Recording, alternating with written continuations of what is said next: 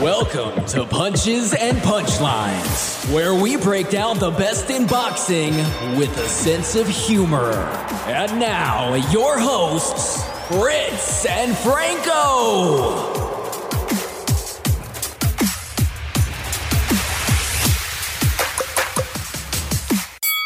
Welcome back, everybody. Hope you had a good Memorial Day weekend celebrating the holiday here in the States. There was some good boxing on Friday and Saturday. Let's just say there was some good boxing on uh, this weekend. I won't say what days because uh, there was some shit boxing mixed in, you know, sprinkled in uh, as well. So plenty of quantity this weekend to be available. We'll try to break down the quality of it for you guys. Yeah, there was definitely some weird stuff going on this weekend. Uh, a lot of fights that when I skimmed through them, they just nothing caught my eye where I was like, oh, I need to rewind this and soak in the whole thing. But yeah, we'll break them all down for everybody. So let's go ahead and uh, dive on into it. Michael Conlan, 31 years old, coming in at 18 and 1 versus Luis Alberto Lopez, 29 years old, coming in at 27 and 2. Now, first thing I'll say about this fight, Franco, is kudos to the people of Belfast because they showed up and they were amped up. They loved their their hometown hero. They were there from the early fights uh, all the way to the main event, and yeah. it was electric you know, kudos to the people of, of, Ireland for showing up. There was the fight last weekend in Dublin. I think Katie Taylor fought in Dublin, mm-hmm. and that was absolutely electric too. So kudos to the boxing fans uh, over there in Ireland. You do have some fun boxers, so I don't blame you for showing up in masses and supporting them. But I, I don't think uh, you enjoyed the outcome of the this main event because no. Conlan started fast. You know, in the first round, I was like, "Oh, this this is going to be fun. You know, he was moving, he was sticking his jab. You know, Lopez just looked awkward. And I was like, oh, this is going to be Conlan's night. He's going to get his championship. And then it all changed in the second round when Lopez it was still awkward, but he started landing and he was landing to the body too, where yeah. some really good shots. For anybody that didn't watch this, I'm sure you saw the highlights because the knockout that came in the fifth, Conlan ducks down right into an uppercut. All right. Yeah. So he almost helped uh, add some some torque to the shot that knocked him out. I think the towel had hit the mat before Conlan was even done hitting the mat, you know, because it came in immediately. So it made me think that in their corner, they already didn't like what they were seeing. For sure. He was getting his ass kicked for a couple rounds before the fifth. So, like, third and fourth, he, it was not looking good for Conlan. And yeah. I think they told him in the corner, hey, if you get in trouble, we're stopping this. Mm-hmm. And mm-hmm. I think they made the right choice because their their guy was not in this fight. Yeah, I really like Michael Conlan, and so to see him lose in front of his hometown crowd, that was kind of a, a bummer. But Luis Alberto Lopez is he's the Mexican fighter, so I'm not even going to hide my my homerism. I was totally rooting for him to upset Conlan on his home turf. So when it did happen, I was I was going crazy for it. But the crowd was not. As soon as that towel hit the mat, that whole crowd went from chanting and screaming the whole time. And then it was just silence, silence in the you arena. Could, yeah, you could hear a pin drop at that point. Yeah, it was completely insane. Now, when the fight started, there had already been 10 fights before this. Now, luckily on TV uh, for our feed that we could see, it started at like with five fights left or something like that. So there weren't a lot of fights left. Uh, otherwise, 11 fights. Like, how the hell do you show up and sit through 11 fights? That's a ton of fights in a night. But the fact that this crowd still had that much energy when it came time for the main event was amazing. And when the fighters came out, Conlan came out to this uh this really slow song called Grace it's like a I don't know, it's a Irish whatever. And then it flipped when the song ended. Like the whole crowd was singing along, and then it turned into like bad 90s rave music. Like Blade was gonna show up or something, and then Conlan went to the ring. Lopez comes out and it's mariachi music. So we already know for it's it's a yeah. rap, you know, like that's it, it's it's not gonna go well. And then on top of it, it, it's a song that's specific to the area that Lopez, like the area of Mexico that he's from. It would be mm-hmm. like if we came out to Chicago artists or whatever. You know what I mean? Like right, some, Sweet Home Chicago. Yeah, yeah, yeah. Someone from New York coming out with the Beastie Boys, wrapping them down to the ring. Like that's that's what this was. And he he looked so excited to be in this fight that when they did the ring announcement and they were saying all of his stuff, he was mouthing it along. Yes. Saying his own name. I loved all of it. It's like this dude is just enjoying the moment. He's living in the moment, and it made me like him even more. I agree about the awkwardness. He had like a weird lunging punch that I kept thinking, oh shit, like he's going to get caught off guard because he was really lunging with it. It wasn't a jab, it was just this straight shot that he kept throwing, but he was leaving himself wide open. And I'm thinking, man, Lopez is going to catch one on the side of his head. And that's going to be a wrap. And then it worked by the third round. Conlan, I don't want to say he was out of gas, but he wasn't right. Like his legs weren't right. Something was wrong. Fourth round, even worse. And so yeah, in in that fifth round, he ended up uh he ended up going down. That towel came in. That was the end of the fight. I was glad to see him stand up afterwards.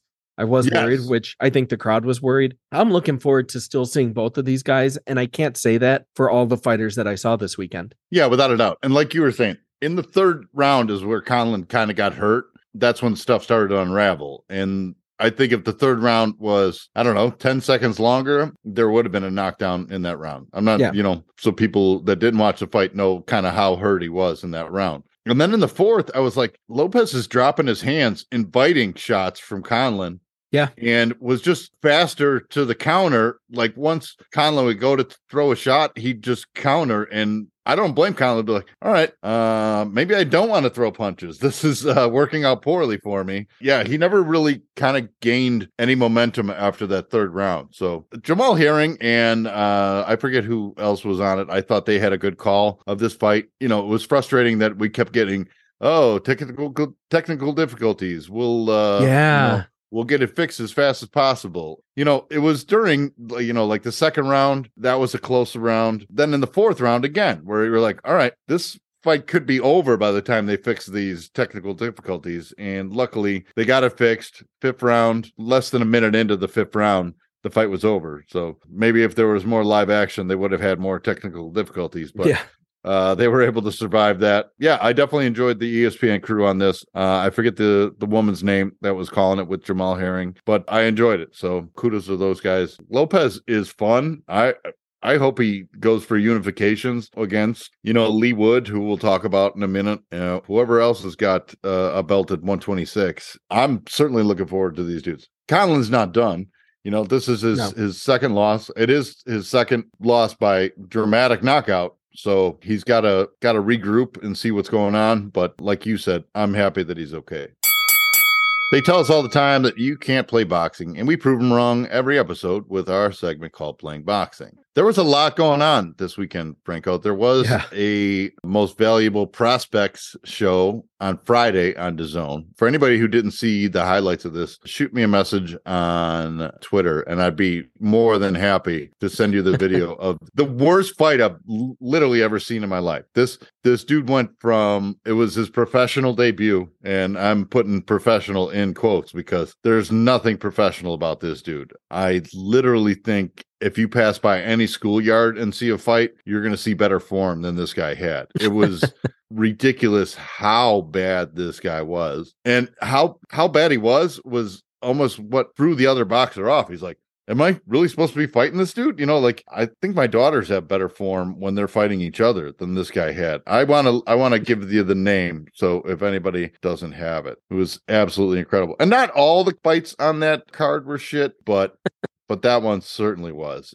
It was Giovanni Lewis versus Carlos Ray Ramirez. Ray Ramirez you know, was using the swatting bugs technique as his boxing stance. When the fight was stopped, it looked like he was crying. Like it yeah. literally looked like he had buried his head on the rope and was weeping. It's much watch footage because I can't believe that it was actually a sanctioned fight. But then on the rest of that card, there was there were some good fights. Dan Canobbio was on the call on those ones with Paul Malignaggi, who was fine, and I forget the other gentleman's name that was on that call. But the three of them did did a good job. There were some fine fights. There was a kid from uh, Chicago that Ooh. ended up losing. Um, oh. Quiet Storm was his name because he's actually a deaf boxer. Oh. And the ref basically had to tackle him at the end of most of the rounds because guess what? You can't hear the bell. You don't know when to stop. So the ref would give him a signal at 10, 10 seconds left, and then he would kind of jump in between, let him know that the round was over. But it was cool to see, uh, you know, another Chicago kid in the ring. Yeah. Then Saturday we had Leigh Wood versus Mauricio Lara. That was kind of a snooze fest as far as action goes. Yeah. I'd say kudos to Leigh Wood because he did exactly what he needed to do in order to win his title back. He was not going to survive a firefight with Mauricio Lara. And then I'll say this about Mauricio Lara: don't come in overweight, asshole. Like way overweight. Yeah, you don't you don't have a lot of jobs as a boxer, but if you want to be a pro and you want to be a champ, show up at the contracted weight. Don't show up four pounds over. Mm-hmm. He came in basically as a, as a 130 pounder. If you're listening, going like, "Oh, that's not that big a deal," four pounds is a big deal when there's only four pounds between you and the next weight class, you know? So it was unprofessional. And because he couldn't make weight, I was rooting for Wood in this one.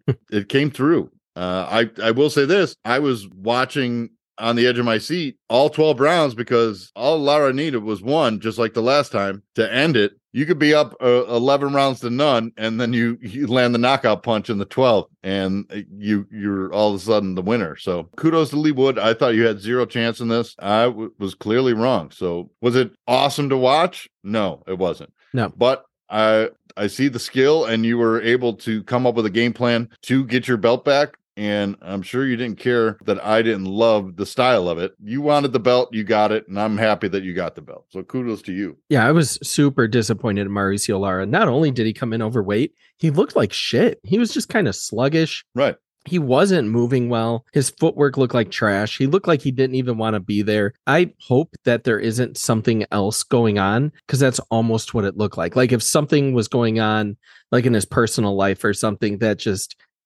in a in a mental capacity he wasn't prepared for this fight but also physically which could have affected his camp maybe just had a shitty camp. But he looked like trash in this fight. Now he won last time against Leigh Wood and Leigh Wood was swearing up and down that he was going to win this time. And I thought he looked great you know? He he put Lara down with like 30 seconds left in uh round 2 now, uh, did you see any push in that? Cuz well there was on two. the re- on the replay I was like the one that was scored a knockdown yeah. I was like, well, a punch landed and then he pushed too. So again, I don't care because I was rooting for Leigh Wood, but I thought that, you know, the commentators were so hard, were so into rooting for Leigh Wood that they didn't even give that a mention. And I thought it deserved a mention. I thought it should have been two knockdowns. Uh, there was one before it that they did score as a push. Leigh Wood punched Lara. Lara kind of got spun around and then tripped over Leigh Wood's foot, kind of, and went down. But the reason he got spun around was because he, he ate a monster punch, got swung around and dropped. That one they counted as a push. And then there was the second one. That's that a delicious drink to order poolside. The monster punch. It's so good. but when he when he put him down the second time, I was like, good, give it to him. Because he was beating the hell out of him. I thought that I was surprised that it went the distance at the yeah. end of the day just because of how it looked earlier. But Leigh Wood's jab is beautiful and he yeah. used it to his advantage. So, you know, if if you find something that works for you, you know, like double dribble back in the day where you could go up to the corner and shoot that like fadeaway jumper and hit the three pointer and never miss. Why wouldn't you just keep doing that? So that's what he did. He just kept hitting that jumper from the corner and he ended up winning the fight. So I was I was happy with that one. Now, speaking of bad fights, you did send me that one from Thursday. That was definitely the worst fight I've ever seen, but uh-huh. almost as bad to open up the Belfast undercard, uh, the one with Michael Conlan and uh, Luis Alberto Lopez. There was a fight with a gentleman by the name of Pierce O'Leary, and he fought against Aline Florine Ciorceri. Ciorceri? Ciorceri. Oh, easy for you to say. Yeah. Aline Florine Ciorceri. Aline Florine Ciorceri is 17 and 3. This dude was trash. He got his ass beat. Now, maybe Pierce O'Leary is that good and he's a world beater. Maybe. I hope he is because I love having a new fighter to keep an eye open for. But whatever. Aline Florine uh, was so terrible. He got dropped by a left hook to the head and just he looked like shit. And it lasted maybe a minute. I don't think it even cleared the first minute of the fight. And the whole thing was over. And it right away, I was like, oh my God, am I just gonna see horrible fights all weekend. Fritz, Fritz tweets me this one fight, and then I'm watching this one. It was so bad. Now nobody needs to go back and watch it, but the fact that there were so many bad cards or bad fights on the undercards was a little bit disappointing, especially because I like that Michael Conlan Luis Alberto fight so much that then everything else I was kind of like, oh man, this this sucks. Uh, now the one that I know you did watch was Alexis Rocha and Anthony Young. I'm curious to see what you thought of that one. I saw just the highlights of that, and I'm still not sure who you know Alexis Rocha is. Is is he a world beater, or is he just a guy that's going up against these also rans? You know what I mean? Like Mm. He's been fun to watch, and I'll I'll just keep you know checking out his status. But I don't I can't say that he's been going up against top ten contenders any of the sanctioning bodies. So if I'm wrong there, let me know. But I like him, but I just don't know if what I'm watching yet. Yeah, I I kind of agree with you. Not so much shitting on Alexis Rocha, but yeah, on I'm Anthony not. Young, the guy that he fought really wasn't anything exciting. First of all, he had that dumb fur trim on the side of his trunks. So out the gate, I already hate this guy. Like right. I hate those trunks. Yeah. He comes out with the black fur trim. It looks stupid.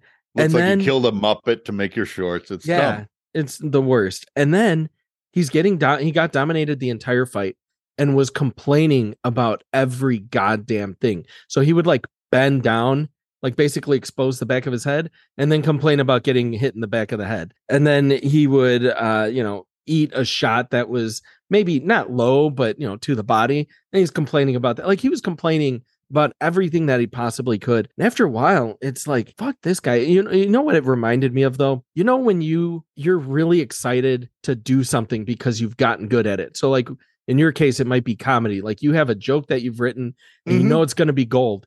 And then you go out there, you perform the joke, it goes over well. But then the next comedian that comes out just has an entire set that crushes from beginning to end. And you're like, oh shit, a real one just showed up. That's right. what this fight felt like. Like Anthony Young is good. He's probably really excited. He's been working in the gym. And then Alexis Rocha showed up and was like, I'm sorry, daddy's home now. Like, right. let me just beat the shit out of you. And I don't, I don't ever need to see Anthony Young box ever again if he comes up. I'm probably going to skip it only because the complaining was so ridiculous. But Alexis Rocha, yeah, you know, he's 23 and one now. And I'll, you know, it, it's somebody, it's another name that when he finally fights somebody, will be like, oh, yeah, this guy's good. And he's finally fighting somebody good. But we need him to fight somebody good because Anthony Young was not somebody good or exciting to watch. Yeah, is it going to be another Jaime Munguia where he keeps racking up wins, but it's against yep. guys we've never heard of? You know, it's funny you brought up the complaining. Did you see Jack Catterall versus Foley on the DAZN card before Leigh Wood?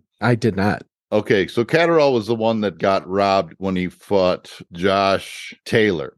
All right, okay. for the uh, undisputed 140 pound championship. He faces off against Foley. I forget Foley's first name. It was a good fight in the fact that Foley definitely had the wanted. All right. He's just a step too slow, mm-hmm. but the chin is there. The wanted is there. There's good form. Foley was a fun dude to watch. But then in the ninth round, Foley complains that he gets hit too low. And the ref's like, no, you didn't. You know, he's like bent over trying to say that his nuts hurt. He's like, no, fight on. That was, there was no low blow. Then uh, Jack Catterall just comes over and starts unloading. And within a couple seconds after the complaining of the low blow, Foley hits the mat with just a beautiful left, like right to the chin. It was, cr- I love the fact that, you know, we've seen people be like, oh, that was low. And then they'll, you know, walk it off and actual stop. This one, the ref's like, no, fuck you, man. That wasn't low. Get in, get in there and beat his ass for complaining. You know, like that's basically what was going on. Then in the tenth round, there was a low blow. All right, it's like, oh no. Um, Foley was like pushing Catterall down, and he, you know, he throws a punch while getting pushed down, and it lands like square on Foley's dick. And the ref's like, all right, that one, that one was certainly low. So it was a fun fight. Catterall is is uh, is a good boxer. I I'd l- still love to see him get the shot at fighting Josh Taylor again. Thought it was kind of chicken shit that Taylor took the Teofimo Lopez fight instead of uh, rematching against Catterall. Terri Harper defended her belt on that undercard and it was kind of a very okay fight you know i i like terri harper but she had kind of a, a a replacement that only had a week's notice, and the girl who only had a week's notice still made her work for it. So I'm not sure what's next for Terri Harper, but it maybe she just wasn't prepared for this woman. This wasn't her her best weekend. I'll just say that. Gotcha. Now, coming up, we do not have a lot next weekend, correct? I know there's the uh, Claressa Shields fight, Right. But other than that, is there anything else? And the only thing I've seen of any kind of interest was somebody on that undercard. I can't even remember, or maybe it was it was either on the undercard or it's who Shields was supposed to face got pulled out of the fight because of a medication that she put on her dog. Right. And yeah. it's like old, my dog ate my homework. Yeah. Yeah, yeah, like literally that's the excuse that they're trying to use. Uh, but other than that, I'm not sure that there's a lot going on, right? Yeah, no, June 1st, uh, there's a card in Montreal. Nobody nobody really of note, but I'll check it out. And if there's something to uh cover there, we will uh cover it. And then like you said, June 3rd in Detroit is, you know, Claressa Shields going for her middleweight titles. So yeah, if we don't get enough, you know, we just we just punt uh, a week and you know bring back the action the following week because June eighth, Manuel Flores versus Walter Santabinas, Josh Taylor and Teofimo Lopez, and that's in Vegas, I believe. uh, New York. Oh, okay. So it'll be a very Teofimo heavy crowd. We'll see a lot of Puerto Rican flags. Fat Joe will probably be in the second row. I'm calling all these things now. Pardon me. And yeah, and Xander Zayas is on that uh, undercard, so that'll be good. Robson Conceição was on the undercard, uh, so plenty to cover on that June 10th weekend. Yeah, so maybe we just mix in, you know, the two weekends together. Yeah, we won't see you for uh, a week, Punch Maniacs, but uh, we'll uh, we'll we'll go deep on that uh, June 10th weekend. And if there's anything great from the weekend coming up, the first, second, third, you know, we'll we'll definitely sneak it in for our June 10th episode. So I don't know. If you don't have anything else, Franco, I'm throwing in the towel. Thank you for listening to Punches and Punchlines. Make sure to like, subscribe, and follow. And we'll see you next week when we break down the best in boxing with a sense of humor.